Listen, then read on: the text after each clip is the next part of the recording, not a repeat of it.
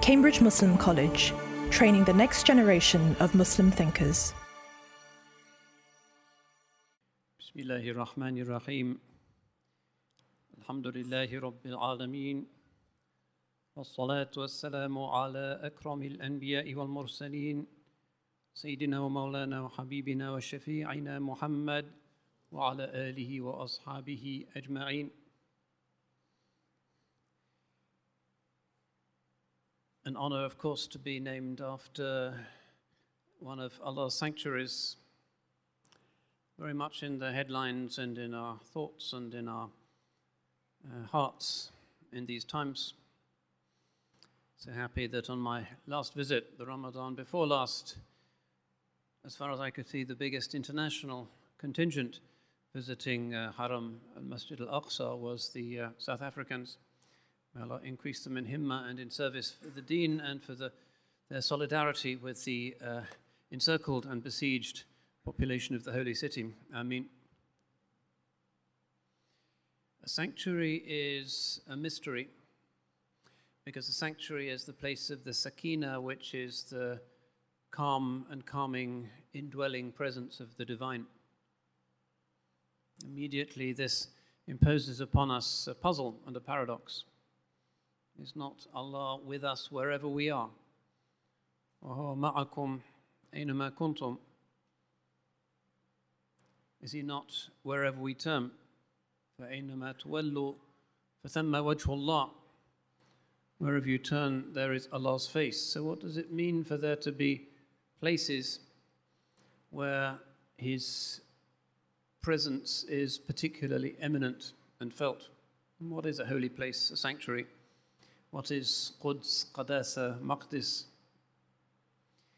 It's to do with the uh, fundamental paradox of the divine nearness. You know that Allah subhanahu wa ta'ala gives himself names in his book that often come in pairs that seem to be opposite to each other. Al Muhyi wal Mumit, he gives life, he gives death. Al Khafid wal Rafi', he brings down and he brings up. Al Qabid wal Basat, he compresses and he expands. Creation is set up generally through a dynamic interplay of opposing principles. But where he says Al Qarib, وَإِذَا سَأَلَكَ عِبَادِي عَنِّي فَإِنِّي قَرِيب When my servants ask of me, say, I am near.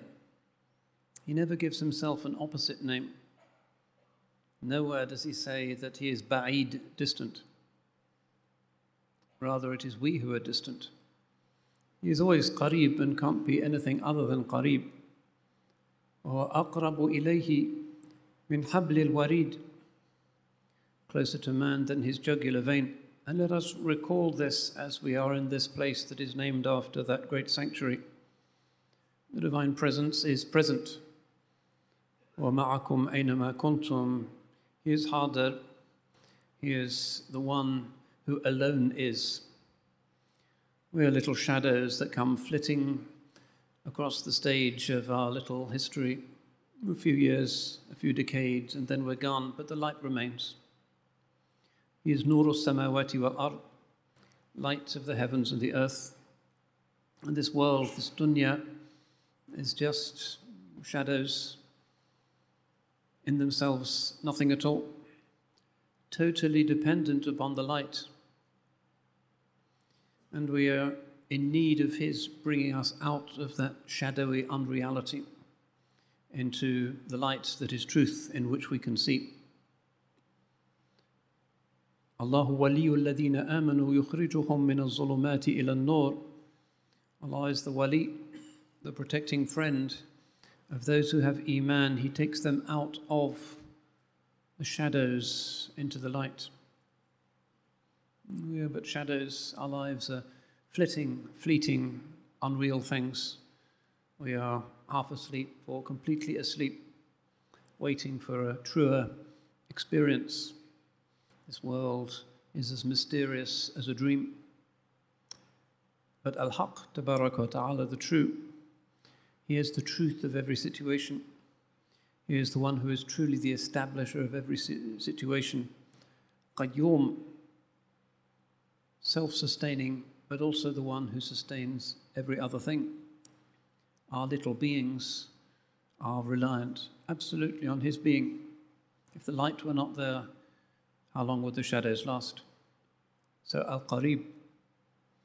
And the believer remembers this in his dua, in his dhikr, and also in his perception of everything in the created world. Everything in this world can be seen as just more flitting shadows, mysteriously interacting with each other. Or it can be seen as things that the light is doing. The one who is Nuru Samawati wal Ard, light of the heavens and the earth. The kafir, the one who is spiritually blind, sees only the shadows. And the mu'min, the one whose eye is open, sees what the light is doing with and through the shadows. The kafir is agitated because of the strangeness of this great theatre, its immensity, its depth, its complexness, its mystifying order. And the believer is at peace. The more the believer sees, the more the believer feels calm and at peace. Why? Because there is nothing that is not a sign or a signpost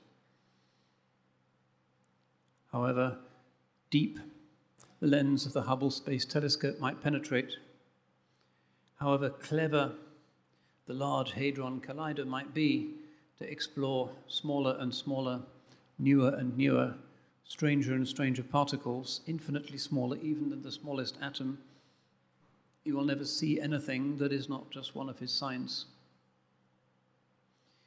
And all of this holds together in the most beautiful form. ما ترى في خلق الرحمن من تفاوت. You do not see in the creation of the compassionate any fault. It's all upholding this brilliant order, subhanahu wa ta'ala, and this is part of the message of the Quran. So when the believer sees, the believer knows that he is Al Qarib, even though we cannot see him. And when even Sayyidina Musa alayhi salam asked for that the Lord manifested his might to the mountain, فَجَعَلَهُ دَكَّا and made it collapse in dust. فَخَرَّ مُوسَى صَعِقًا And even Sayyidina Musa alayhi salam, that strong Nabi, fell down in a swoon. This tajalli, this mazhar, uh, we can't see that. But the majesty of this world, all of our practices, all of the arkan of our religion, all of these five things on which Islam is built, bunya ala khams, have only one function, which is to take us away from false gods and confusions and misunderstandings and ignorance towards us a way of seeing how things truly are. Allah subhanahu wa ta'ala is calling us to what gives us life, lima yuhyikum, and is calling us to be people who see not people who are blind. To see with the eyes, yes, but to see with the heart, to perceive things truly.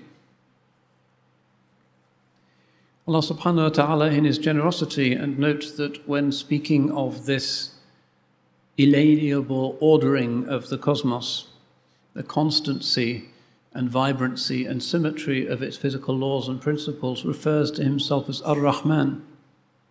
ما ترى في خلق الرحمن من تفاوت and in the great ayahs, that great thundering sequence, where Allah subhanahu wa ta'ala is asking us, فَبِأَيْ آلَاءِ رَبِّكُمَا تُكَذِّبَانِ Which of it, of the favors of your Lord, is it that you deny?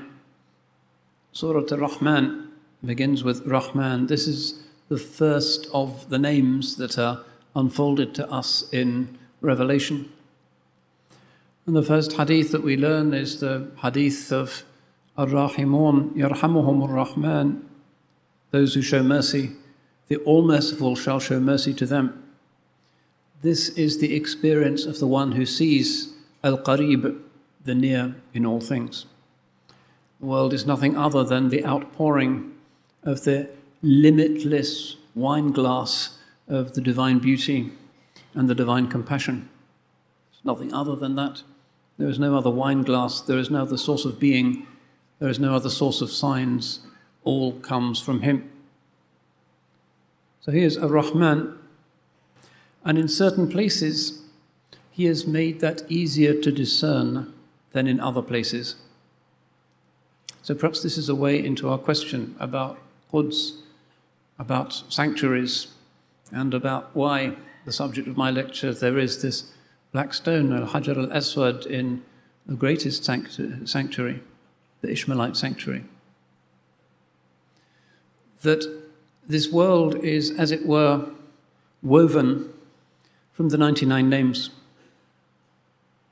Ar-Rahman, Ar-Rahim, Al-Malik, Al-Quddus, Al-Salam, Al-Mu'min, Al-Muhaymin, those majestic, superb qualities, each of which reaches our hearts as well as our ears, and the heart within says, Bala Shahidna, we bear witness. This perfect description of the ultimately indescribable, Laysa Kamithlihi Shay. But true names, because they are names that he has given himself. And so true are these names that simply by enumerating them and by mentioning them, we gain the flavor and the fragrance of paradise. Man ahsaha dakhal al jannah. May Allah give us all a love of His names and a love of the road which these names comprise. And these names, as I've said, are like the warp and woof of creation. They are like the fabric from which the great tapestry of manifestation is woven. And we know that without one of them, we wouldn't see the perfection of the whole.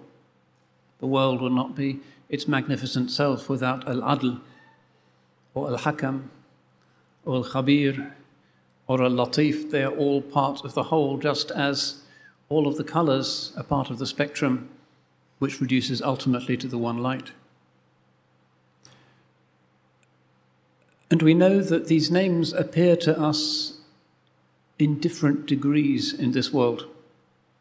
This again is part of farq, the fact that the world is not the same as the divine. The world is in a state of multiplicity. It's kathra, it's not wahda, it's aghyar.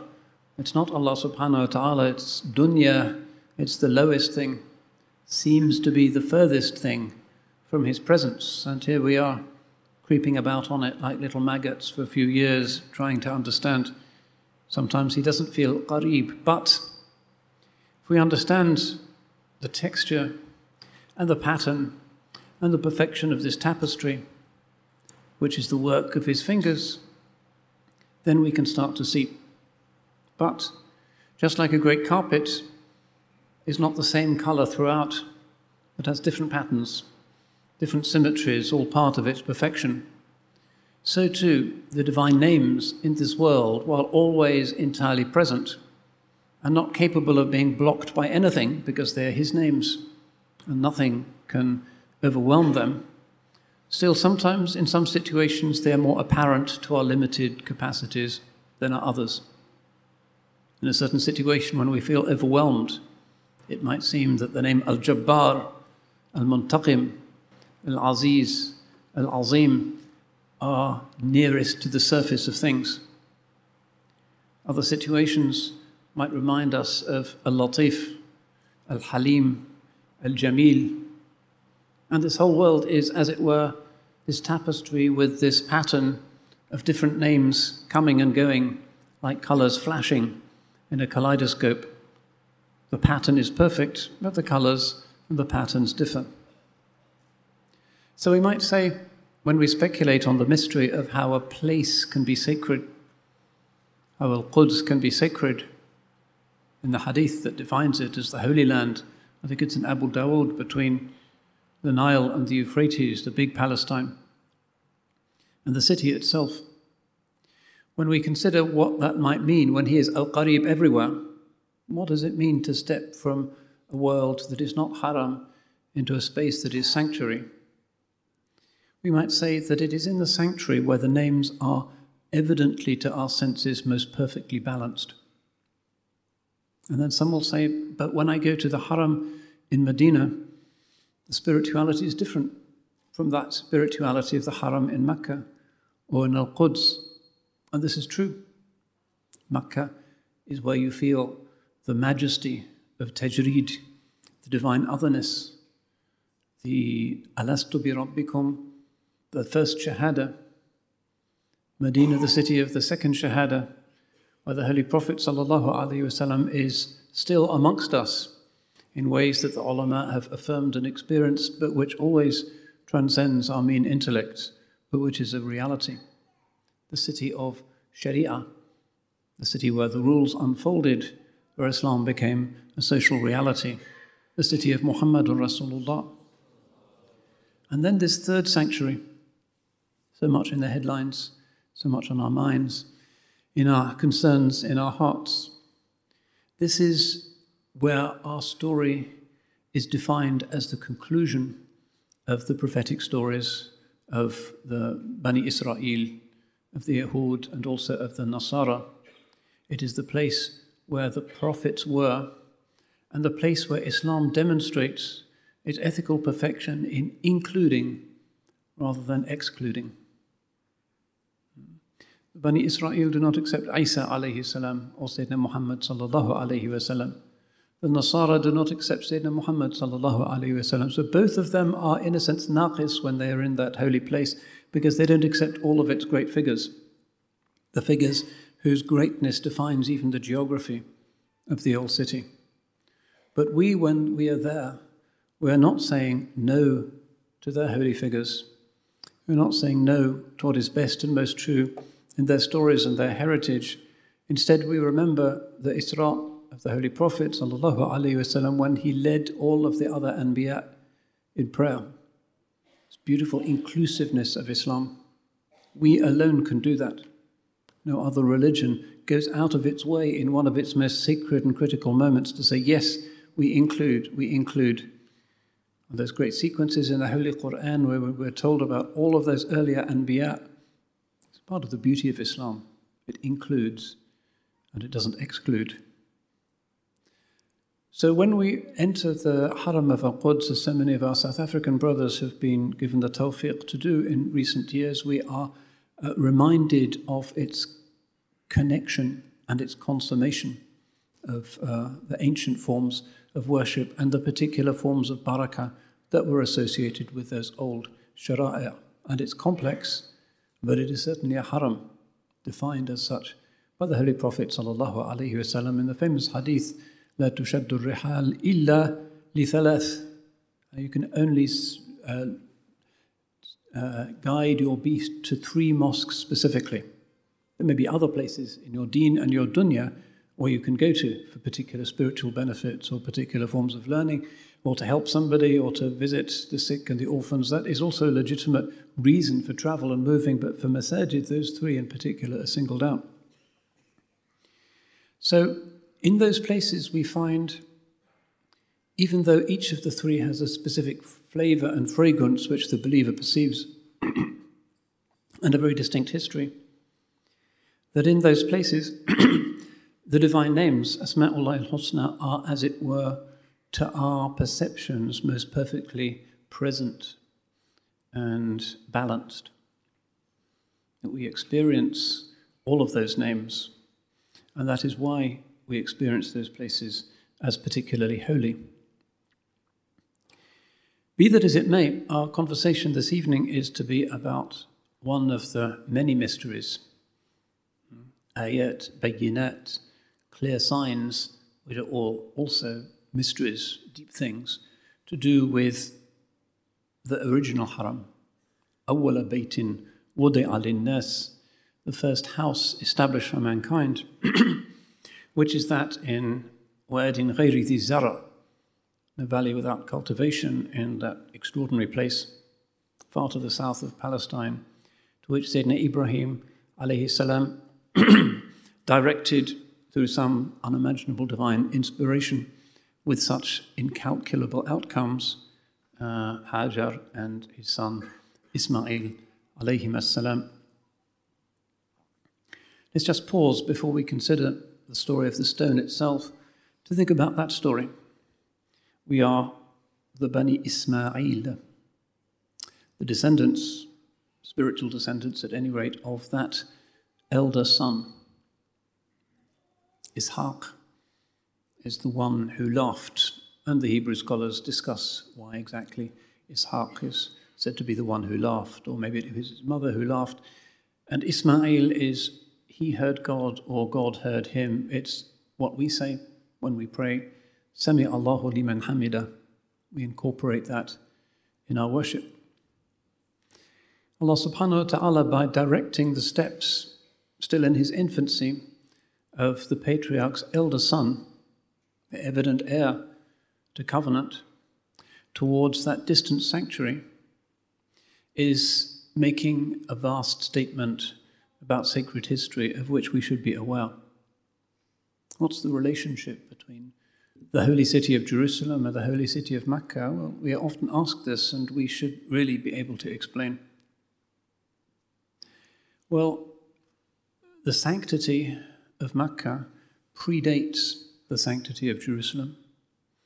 The sanctity of Mecca predates, you might even say, the formal coagulation of the universe as matter, insofar as what it represents is what the Kaaba seems to represent and what the heart, the beating heart of every reverent Khashia Muslim feels as he or she walks around it with his heart nearest to the Kaaba, represents the infinity of God, the mystery, the dark, shrouded form of Allah's ancient house, Baytullah al-Qadim, in many ways the strangest building on earth.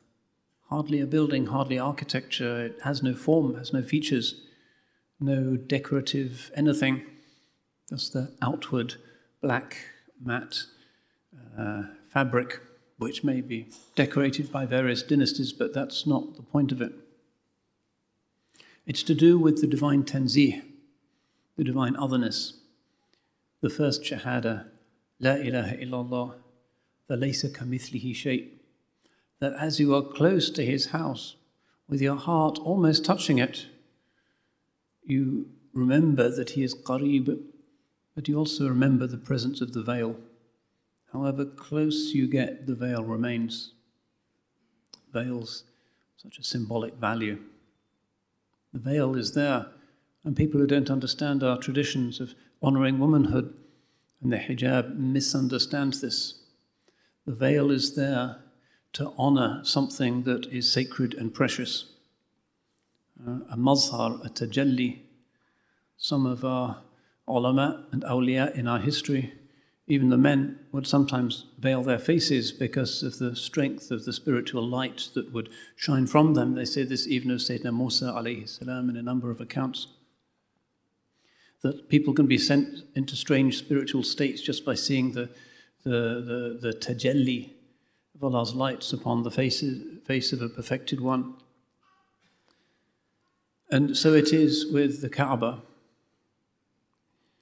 that this mystery is a veiled mystery, and it is out of adab that we don't see it. Even when they replace the kiswa, they do it strip by strip by strip. They don't take all of it off at any time. And again, the believing heart beating as it goes around on its tawaf knows this and recognizes this.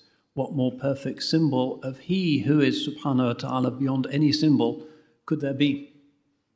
Perfection. Uh, transcending all culture. The Kaaba, ancient, atiq, before architecture itself, seems to bespeak a time before there was human culture and an Adamic culture the stories of the earliest prophets, even Adam, according to Al Azraqi, the earliest historian of Mecca, worshipped there when it was just Rabwatun Hamra, just a little red mound or hillock. This is the place which is near the place where Adam received the words, فَتَلَقَّى آدَمُ مِنْ رَبِّهِ كَلِمَاتٍ فَتَابَ عَلَيْهِ Adam received words from his Lord and relented towards him which, according to most of our scholars, takes place uh, the plain of Arafat, which is why Arafat is, is the Hajj, because it's a, it's a recreation of, and we hope, a guarantee of that original generous tawbah in our hearts. If you're not going to make tawbah your once in a lifetime Hajj in Arafat, when the tears are falling and a million people are weeping, and you don't make your tawbah then, and you say, Yes, Lord, I finally admit it. Help me to be strong, not to avoid that thing again, then where else are you going to find a place, a maltin for your tawbah? It is a great gift for the believers, a great liberation. So many thousands of burdens are lifted on Arafat each year. And Allah subhanahu wa ta'ala says to the angels, Unzuru ila ibadi on the day of Arafat, Atuni shu'than ghubran dahin. They have come to me dusty, with their hair messy, suffering from thirst. Ushidukum anni qad ghafartu lahum. I call you to witness that I have forgiven them. So may Allah encompass us, inshallah, in that forgiveness and in the prayers of those who are at Arafat each year, because that is a real prayer, that is a real place of sincerity. Ayat bayinat, so many signs.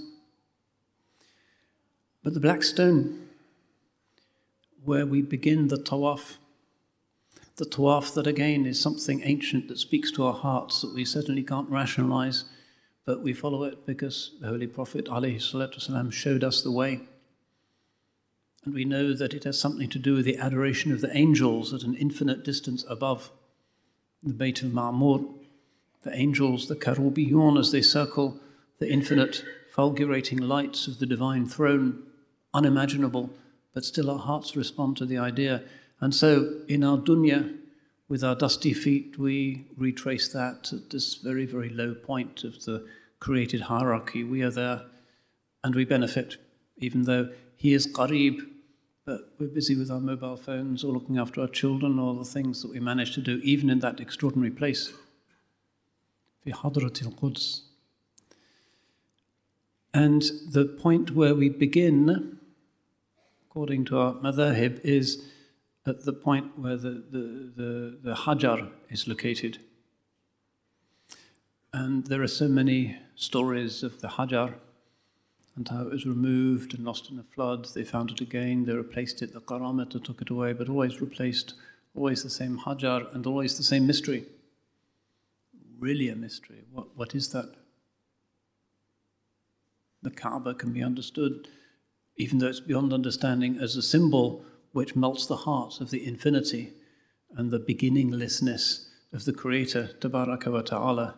And it gives us a sense of eternity as we walk around it. And one of the benefits of the walking around of the tawaf is that we, after a while, become, as it were, disoriented and forget the points of the compass and the outside dunya.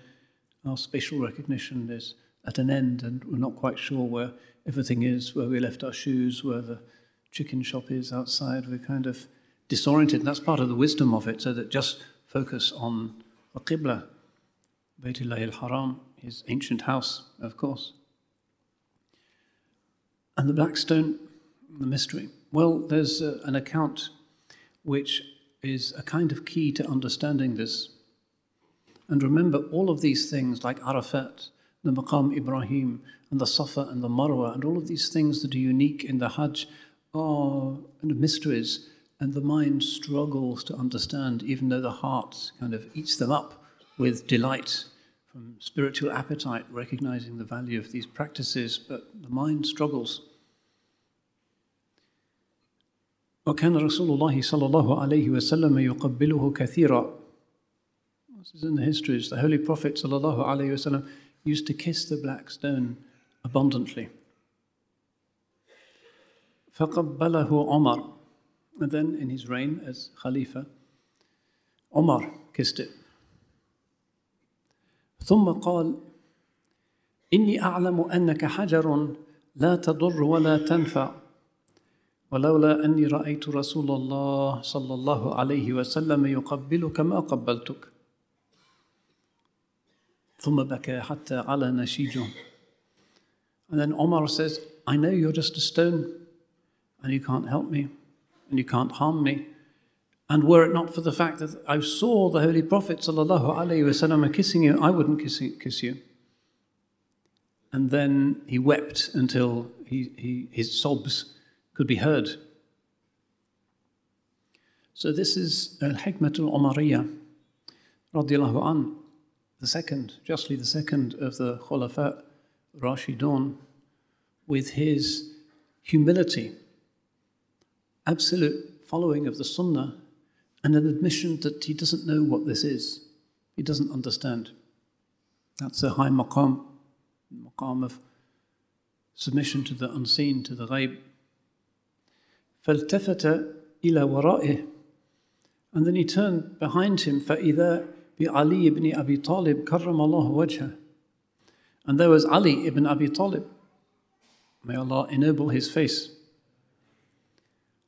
فقال يا أمير المؤمنين بل يضر وينفع and he said O commander of the faithful he's Khalifa now Umar is Khalifa it does help us and it does harm us قال كيف he said how قال إن الله تعالى لما أخذ الميثاق على الذرية ألقمه هذا الحجر فهو يشهد على المؤمن بالوفاء وعلى الكافر بالجحود He says, Allah, when He took the mithaq, the covenant from the descendants of mankind, He fed this covenant to this stone.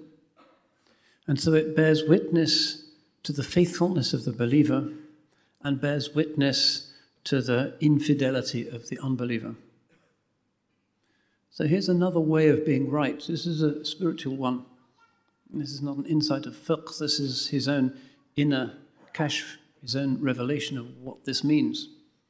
And again, human language can't be taken quite literally. What does it mean to feed something to a stone? This is symbolic language, something deep, something to do with a spiritual reality beyond the normal four dimensions.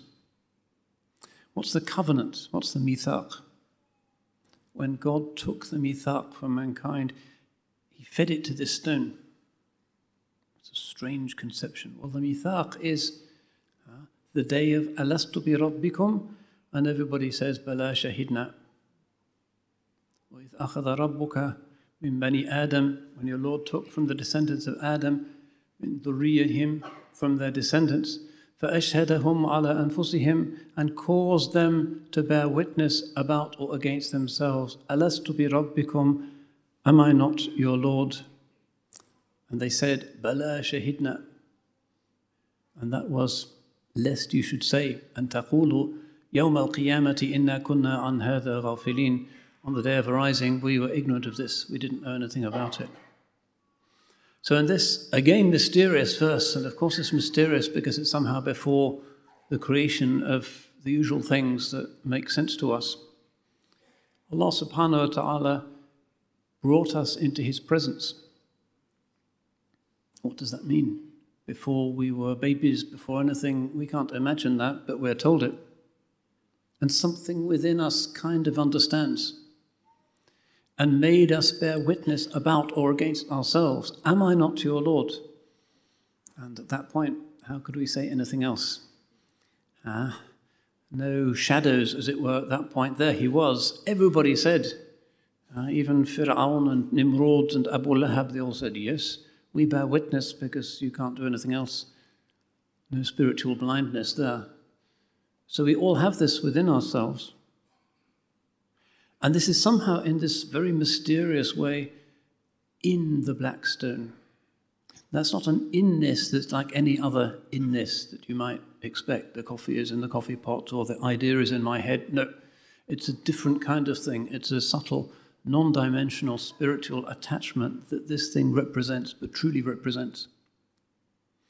In other words, the Hajar, one of its names, is Allah's right hand on earth. Yaminullahi fi ardih.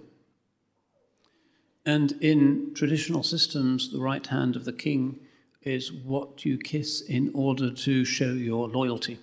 It's your bay'ah. So by kissing the stone, we are, as it were, saying, we accept the shahadas, we accept the arkan, we accept the risala, Sayyidina Muhammad sallallahu alayhi wasallam, and we remember.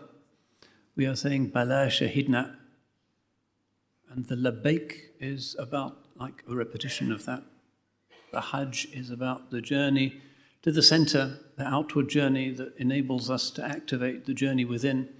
Allah giving us so many signs and helping us, helping us, helping us despite our weakness through the rigors of the Hajj to remember.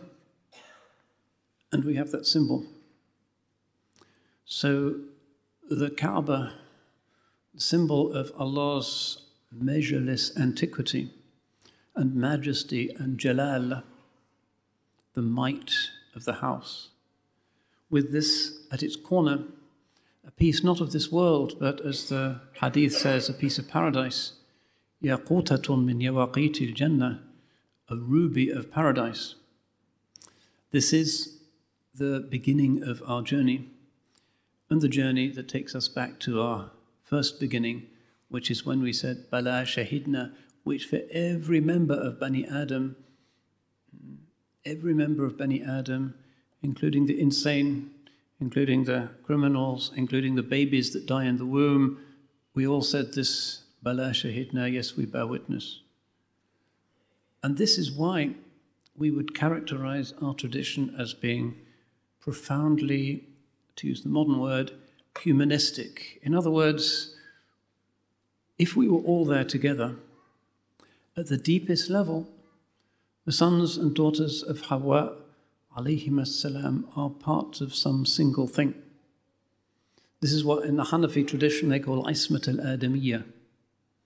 Every human being has certain inherent rights, irrespective of later religious adherence, that are theirs because they are from uh, Adamic heritage. So, for instance, the right to property. You're entitled to your property whether you're not a Muslim in Sharia the right to honor, the right to marriage, the right to so many things. These are essential things. And this gives us a much stronger and deeper and more meaningful discourse about human rights than is possible in a secular context, which doesn't know about Adam, which doesn't know about intrinsicality, which doesn't know that rights are part of a divine legislation and hence really sacred, but just produces them as the result of a particular consensus at a particular point in the evolution of its civilization. No, we believe that these huquq come from al-haq, tabaraka wa ta'ala, the true, the source of all truth, and therefore the source of all moral truths. So when we are at the stone, we recall the fundamental, essential unity of human beings. And this is why we are called upon in our all embracing religion to incorporate the others Allah says, وَلِكُلِّ قَوْمٍ هَادٍ For every people there has been a guide.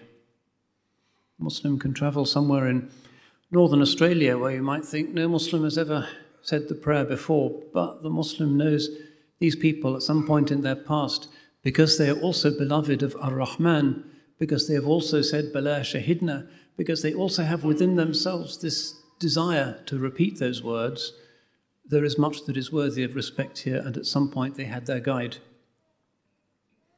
So, this is real humanism. This is an optimism. This is a determination always to see the best in other people and in their traditions. And it's the way of our ulama always, when they meet people who are not like themselves, not even Muslims, to see what is best in those people rather than to complain about ways in which they're different from ourselves. And this is the mark of the true believer because the true believer knows that in every human heart there still beats, at some level, maybe buried under a lifetime of evil deeds, the, the, the miracle words, Bala Shahidna. Every human being gives that his or her assent. So Allah is giving us the stone as a reminder of this and as some mysterious, enigmatic, esoteric sign. We don't know exactly how these ayat work. But they do work because the Hajj makes a difference to our lives and we revere the stone. But for the rest of our lives, the question remains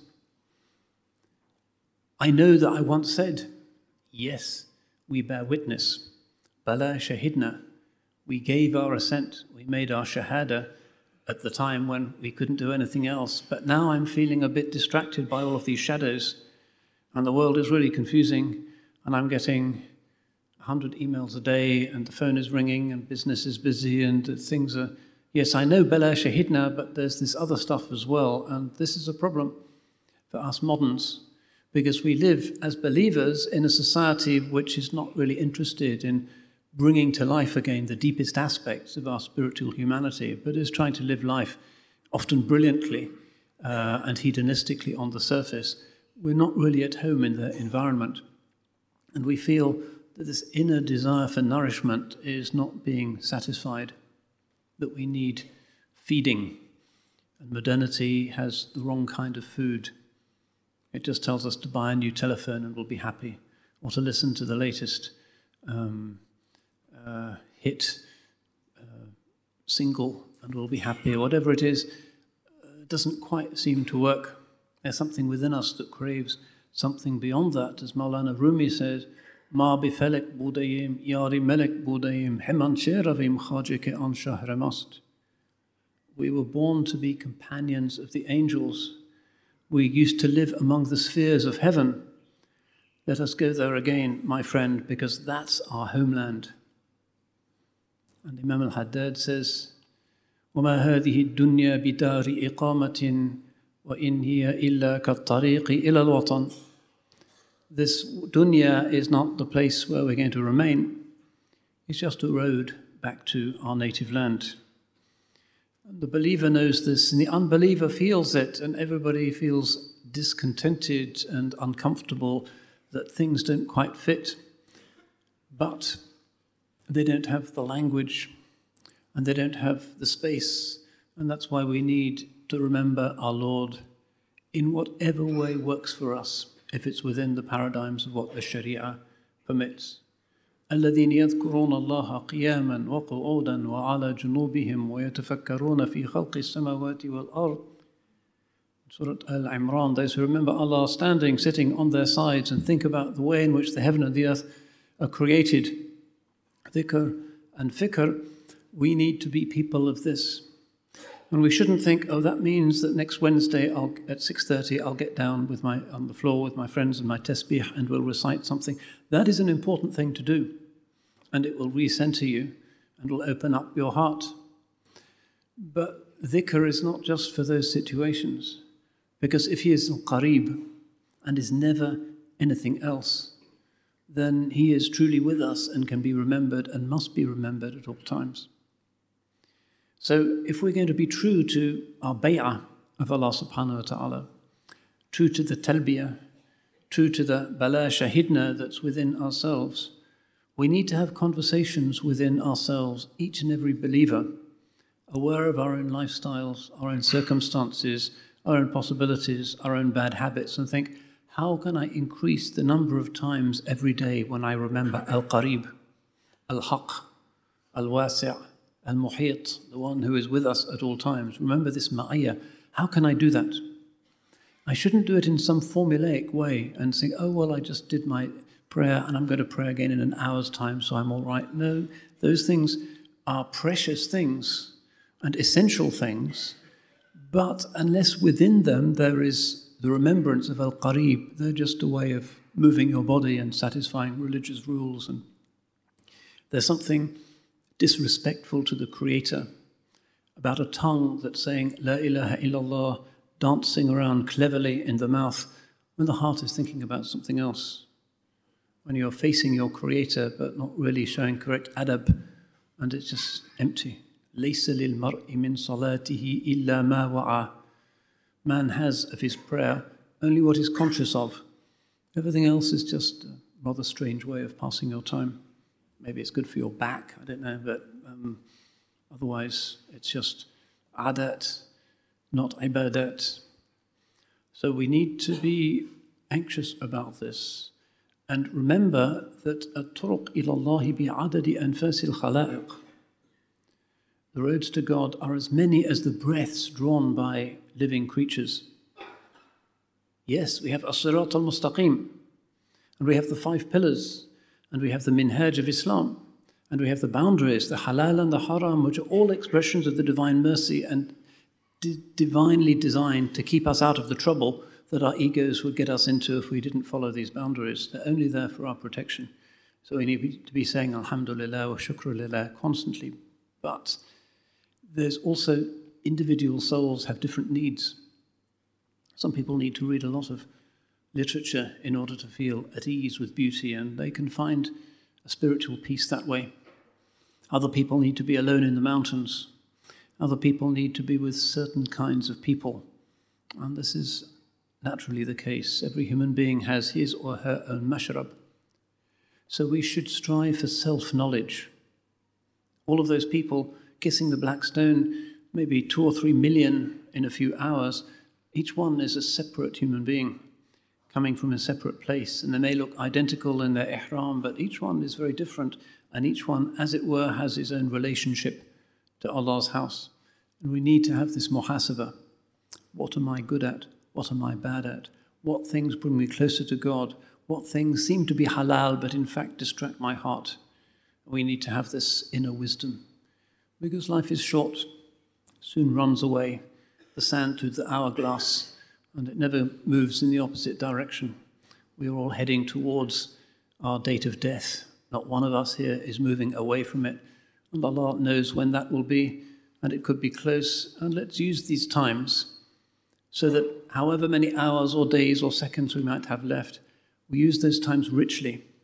We make sure that we get the best out of the irreplaceable miracle of each moment. That we are abna al waqt, sons of the moment, not distracted, daydreaming, idly hoping, but instead aware of the irreplaceable blazing perfection and genius of the moment that God has made, and remember Him in it. And think how we would be if we remembered Him constantly, how different we would be, how different our communities would be. All of those disputes, all of those difficulties, all of those problems with relationships, all of those arguments with neighbors, all of those, they would go because people would be so grateful, so thankful, so dazzled by the beauty of what God has made at each moment. Remembering Al Qarib is the key to the success of this ummah. Distance from Him, absent mindedness, forgetfulness, heedlessness, ghafla, bring veils across the heart, and it's those veils that make us find the inherent bitterness of disobedient to God to be something sweet. That very strange perversion that we find ugly things to be beautiful, that we find disobedience to be attractive, that we find things that agitate the heart to be things that bring rest to the heart. This is a sickness. How do we overcome that sickness? By bringing the heart to life by remembering Him and remembering Him in every possible situation. There is no moment, at least when we are awake and adult and sane, when we cannot put that moment to a usage that is truly angelic and amazing. Sitting on the train, driving to work, starting up our computer at the beginning of the day, making a cup of tea for a colleague, all of these apparently ordinary things, if we remember Al Qarib in those moments, and we constantly remind ourselves to be doing that, what rich and beautiful times we will have. To be with Him, Tabaraka wa Ta'ala, in the workplace makes the day just sail by and makes us beautiful people to be with. Because what makes us disagreeable is the stupidity and darkness of the ego, the one that says, me, not you. And what makes us beautiful people is our ability to see the beauty in other people to want to know them, to want to help them, to want to hear about their experiences. This is where the ta'lif al-qulub comes about, the softening of heart, which is why people loved the Holy Prophet والسلام, because he cared about them. Harisun alaykum bil mu'minina ra'uf rahim. When his ummah was distressed, when a widow was distressed, when an orphan was hungry, he would feel it personally. So many times in the seerah of the chosen one, sallallahu alaihi wasallam, when he wept. I don't know of any great historical personage of whom it is recorded so frequently that he used to weep. One of his khasa'is, as it were, sallallahu alaihi wasallam, that he was so soft-hearted that he wept, but not for himself, but for uh, human suffering. People who are sick, people who are bereaved, people who are alone, people who are ignorant, people who are in the darkness of misguidance, he felt for them because he wanted to help them. Why? Because he was so rich in his Lord, so connected to his Lord, so dazzled and ecstatic with the nightly conversations he had with his Lord, that he was so strong in himself that he could give and he could pay attention to others and didn't need anything from them. He had this istighna, this autonomy that comes from just loving God. Those are remarkable people Who wouldn't want to be with somebody who never thinks about himself but wants to look after everybody who he's with? This is how the believer ought to be. Unfortunately, nowadays we have this idea that we'll become nicer to others if we have high self esteem and if we overcome our self esteem issues and become proud of ourselves and love ourselves. This is problematic. The believer loves God, and the self is what it is. If you have a knowledge of yourself, you'll know your weaknesses, and you may have lost count of how many they are. Other people, they might seem to have weaknesses, but you're not they. You don't really know what their weaknesses are. Maybe they have a good excuse for all of the strange things they seem to do, but you know your own weaknesses. So, on the basis of that, connect to the divine, be strengthened by that infinite voltage, and then you'll see with how much energy you embrace Bani Adam. And this is how the believers ought to be a source of light. And in this age where everything is about me, me, me, the self, looking good, being cool, having the latest stuff, all of this ego stuff which leaves people hungry, really spiritually hungry, we should be above that not contemptuous of them, but perhaps feeling a little bit sorry for them because they've just got stuff. Whereas the believer has Al Hayy al Qayyum, who goes on forever, Al Ghani, the one whose wealth never runs out. ليس الغنى عن كثرة العرض ولكن الغنى Ghina nafs. Wealth is not from a multiplicity of belongings. The Holy Prophet tells us wealth is richness in the heart. But people who compete for dunya, they just want more and more. Alhaakum takathur. Rivalry and mutual worldly increase has distracted you.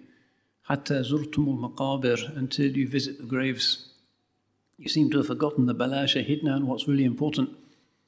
You're spending your life collecting the shadows Hmm. Rather, uh, a futile pursuit. And you'll always want more. لو كان للإنسان واد من ذهب لتمنى أن يكون له واديان ولا يملأ فاه إلا التراب. Early Prophet says, if a man had a valley full of gold, he would want to have two valleys full of gold. But at the end of his life, only dust will fill his mouth. So we ask Allah subhanahu wa ta'ala to fill our hearts with light and with remembrance of Him, with forgiveness, love of others, that inshallah our last words will be La ilaha illallah, Muhammadur Rasulullah, and that inshallah we'll be people who truly say Bala Shahidna with everything that we do, rather than just as a dim memory in our hearts. Barakallahu fikum wal afu minkum wassalamu alaikum wa rahmatullah wa barakatuh. Cambridge Muslim College, training the next generation of Muslim thinkers.